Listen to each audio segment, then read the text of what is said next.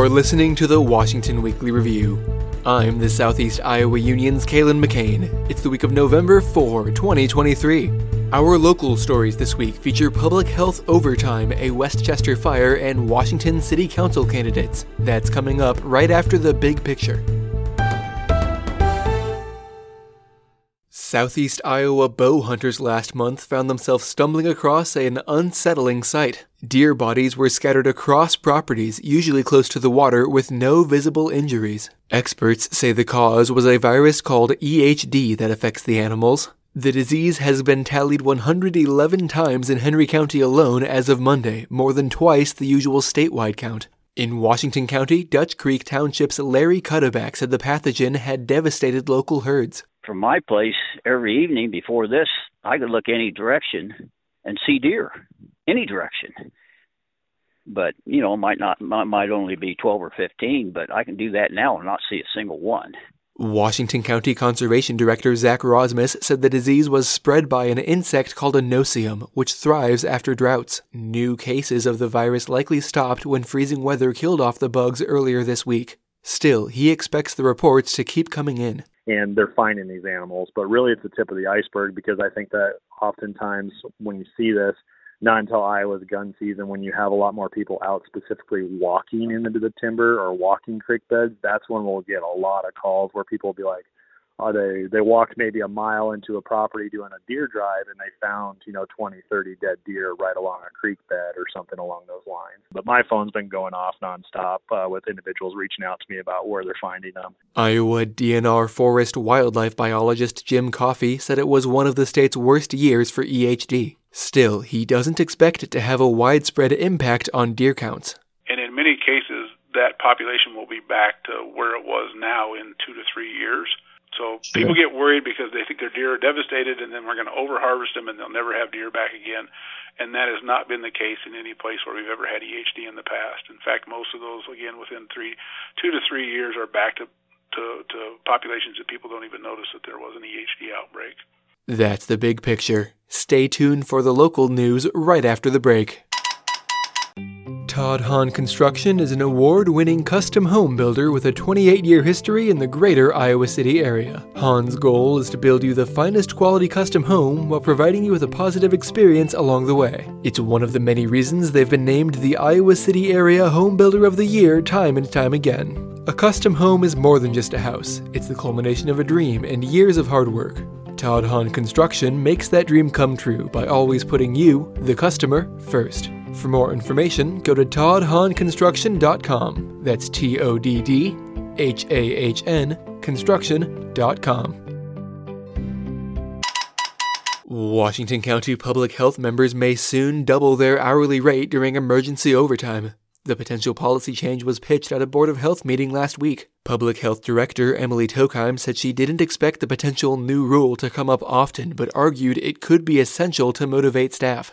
Again, this isn't something that um, we hope it doesn't happen, but we also look at how many times um, we had to have employees work well overtime during COVID to provide the necessary response, or um, in many other events, we could need those employees to come back, and we would we would want them to come back willingly.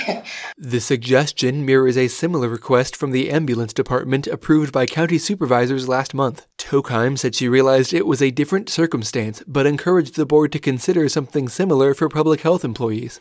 I understand they, they are on a different rotation, they are on a different schedule, but I think it's felt across all healthcare departments. Um, and, and I think if there's things that we can put in place that hopefully we don't have to use, I think we can you know discuss it. We can we can think about it.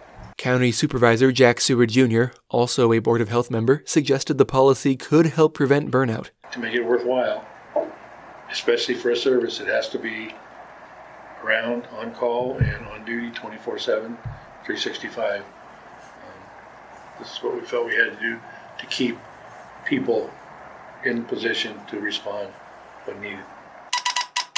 A fire on the night of October 28 has displaced a family in West Chester. Wellman Fire Chief Trevor Owens said the home was heavily damaged. I don't really know what an insurance company considers a house to be a total loss, um, but there sure. was pretty significant damage. City officials said the Red Cross was organizing aid for the family but did not identify them. This Tuesday is Election Day in Washington. All three candidates for the City Council are running unopposed. While council members Isla Earnest and Millie Youngquist seek re election, Patrick Morgan is the only newcomer on the ballot. A member of the former Parking Advisory Committee, he's running to represent Ward 1. Morgan said a top priority for the city should be making the council feel more approachable. Essentially, there shouldn't be animosity between the citizens and the, the city and how we structure and do things. I, should, I think it should be clear cut. I would like to work in the stance of does it necessarily have to happen at a council meeting?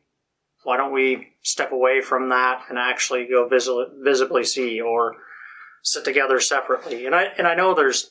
Um, I'm not saying that that doesn't happen today, but we need to do more of that. The candidate said he'd keep an open door policy to stay in touch with constituents. Um, I have no problem sharing my phone number, email, however individuals want to speak. They want to set up time with me at night. Um, I can sometimes be flexible. Maybe it's just a, a quick time over the noon hour, whatever works for them. I want to make sure that I'm as open to individuals as I can be. That's the local news. We'll be back with the best news I've heard all week right after this. Hey, unless you're one of our two unexplained listeners on other continents, you've probably been to Washington before. That means you've probably heard of Dodici's. That means you've probably heard of the three part lunch special they've got for $12.12. You're likely also familiar with the three course dinner special for $21.12. And you've surely caught wind by now of half off bottles of wine on Thursdays. But when's the last time you ate there? Lately, Dodici's has upgraded their outdoor seating, and they've added wine flights. Don't worry, if you're not one for new things, it's still as easy as ever to enjoy the beautiful view of Washington's downtown, selection of craft cocktails, and menu full of award winning Italian cuisine. Thanks to Cafe Dodici for sponsoring the Washington Weekly Review.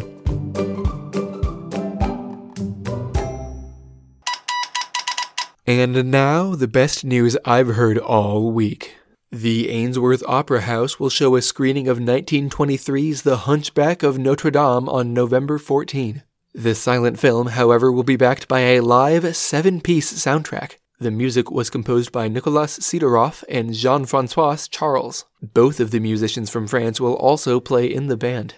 The accompaniment was commissioned by FilmScene in Iowa City, but Charles said he was insistent on showing it at the Ainsworth Opera House where he'd attended an event before. We love to connect with people uh, we're working with. So, first of all, the musicians and also the audience. And um, what I remember when I came as an audience member uh, to Ainsworth Opera House uh, to see one show organized by Max Zahs, and uh, is, is that it was not a show where you just anonymously enter the concert hall, watch it go, uh, and leave and it was a community event where we could chat.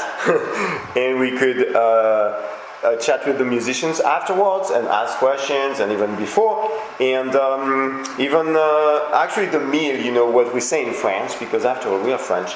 So the fact that they're, they're, they're, um, michael zahs organizes that with a meal uh, in, in France, uh, the meal is a very important uh, part of uh, culture as well. So, you know, it's, it's where we, we, we, we discuss and we meet.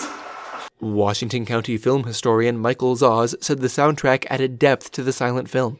The music is the speaking.